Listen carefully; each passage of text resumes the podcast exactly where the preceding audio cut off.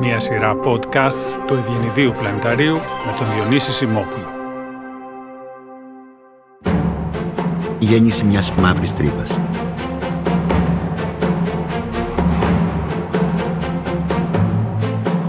Όπως έχουμε πει, κάποια στιγμή όλα τα άστρα θα πεθάνουν. Στο τέλος της ζωής όμως ενός γιγάντιου άστρου, του οποίου ο αστρικός πυρήνας ξεπερνάει τις τρεις ηλιακές μάζες, δεν υπάρχει καμιά δύναμη στη φύση που να μπορεί να αντισταθεί στην ένταση της βαρύτητάς του με αποτέλεσμα την συνεχή καταρρευσή του.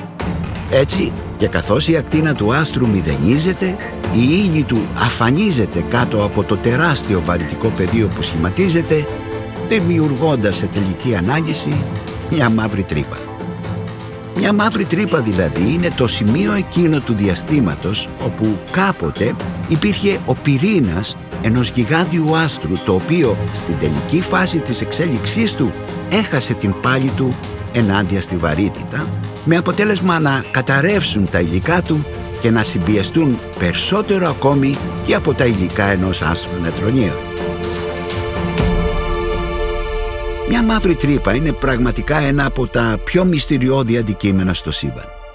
Μερικοί μάλιστα υποστηρίζουν ότι στο εσωτερικό της οι νόμοι της φυσικής δεν έχουν καμιά υπόσταση. Κι όμως, κι όμως τα σύγχρονα τηλεσκόπια και η γενική θεωρία της σχετικότητας του Άλμπερτ Αϊνστάιν έχουν αποδείξει ήδη την ύπαρξή τους.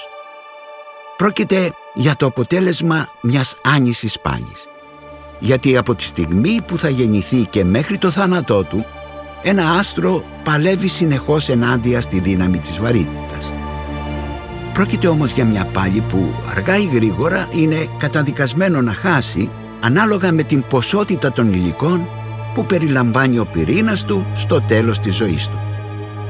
Άστρα των οποίων ο πυρήνας περιλαμβάνει υλικά μέχρι 1,4 ηλιακές μάζες τελειώνουν τη ζωή τους ως άσπρη ενώ άστρα που κατορθώνουν να συγκρατήσουν στον πυρήνα τους υλικά από 1,4 έως 3 ηλιακές μάζες καταραίουν μετατρεπόμενα σε άστρα νετρονίων ή όπως είπαμε πάλσαρ.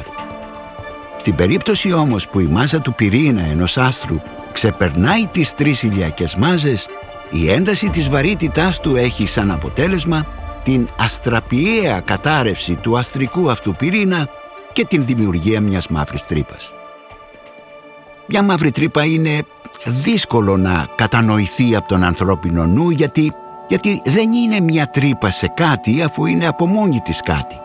Είναι μια τρισδιάστατη αν θέλετε σφαιρική τρύπα ή αν προτιμάτε μια στερεά τρύπα.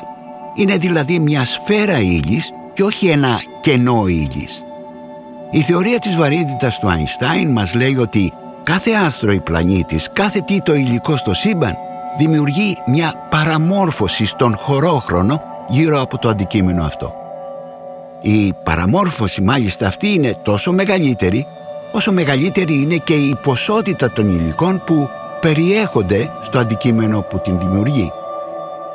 Η θεωρία όμως του Αϊνστάιν υπονοεί επίσης ότι στο σύμπαν θα μπορούσε να υπάρξει και κάποιο αντικείμενο με υλικά τόσο πολύ συμπιεσμένα ώστε η δύναμη της βαρύτητάς του να παραμορφώσει το διάστημα γύρω του σε αφάνταστο βαθμό και μέχρι ότου αυτό τούτο το αντικείμενο, ανοίγοντας μια τρύπα στη δομή του σύμπαντος, χαθεί για πάντα από αυτό.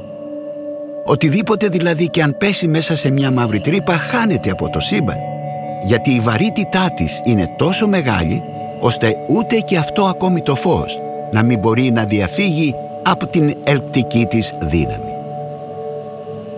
Με αυτή λοιπόν την έννοια χρησιμοποιείται και ο όρος μαύρη τρύπα. Τρύπα γιατί ένα τέτοιο αντικείμενο έλκει σαν διαστημική ρουφίκτρα οτιδήποτε συναντήσει στο διάβα του και μαύρη γιατί ούτε και αυτό ακόμη το φως δεν έχει την δυνατότητα να δραπετεύσει από την επιφάνειά του για να καταγραφεί από τα μάτια μας ή τα διάφορα άλλα ευαίσθητα όργανα των αστεροσκοπίων μας.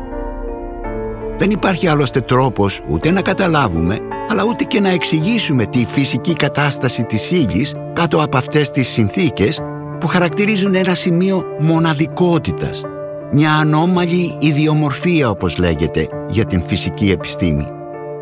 Ένα σημείο δηλαδή όπου οι νόμοι της φυσικής πάβουν να ισχύουν. Αν μπορούσαμε να συμπιέσουμε τη γη μας στο μέγεθος ενός κερασιού, θα την είχαμε μετατρέψει σε μαύρη τρύπα.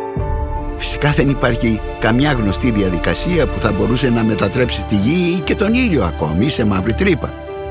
Ο καταραίων πυρήνας μιας σουπερνόβα με υλικά πάνω από τρεις ηλιακές μάζες είναι ένα από τα ελάχιστα αντικείμενα στο σύμπαν που μπορούν να δημιουργήσουν κάτι τέτοιο. Η μεγαλύτερη μαύρη τρύπα του γαλαξία μας βρίσκεται στο κέντρο του σε μια απόσταση 26-27 περίπου χιλιάδων ετών φωτός. Δηλαδή αν είχαμε ένα διαστημόπλιο το οποίο θα μπορούσε να τρέξει με την ταχύτητα του φωτός θα χρειαζόμασταν 26-27 χιλιάδες περίπου χρόνια για να φτάσουμε εκεί. Και αυτή η κεντρική μαύρη τρύπα του γαλαξία μας έχει ποσότητα υλικών ίση με 4 εκατομμύρια άστρα σαν τον ήλιο μας. Και αυτή η δική μας μαύρη τρύπα δεν είναι η μεγαλύτερη που έχουμε ανακαλύψει. Υπάρχουν και μαύρες τρύπες οι οποίες έχουν στο εσωτερικό τους υλικά μερικών δισεκατομμυρίων άστρων σαν τον ήλιο.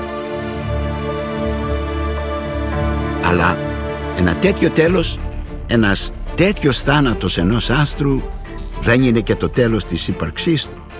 Διότι αυτά τα χημικά στοιχεία τα οποία γεννήθηκαν στο εσωτερικό του άστρου, του οποιοδήποτε τέτοιου άστρου και διασκορπίστηκαν με τις εκρήξεις είτε των πλανητικών εφελωμάτων είτε των σουπερνόβα στο διάστημα αναμειγνύονται με τα νεφελώματα που υπάρχουν ήδη μέσα στο γαλαξία μας και έτσι δημιουργούνται νέες γενιές άστρων. Στο σύμπαν υπάρχουν ένα τρισεκατομμύριο, τρισεκατομμύρια περίπου άστρα, τόσα άστρα όσοι είναι και οι κόκκι της άμμου σε όλους τους ωκεανούς της γης.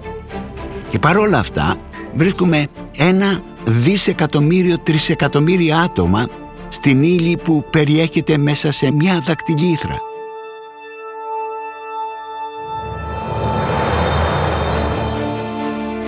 Το σύμπαν δηλαδή δεν είναι παρά μια πραγματική μουσική συμφωνία της οποίας οι νότες είναι άτομα σε συνδυασμούς απίστευτα πολύπλοκους αν και βασίζονται σε απλούς φυσικούς νόμους.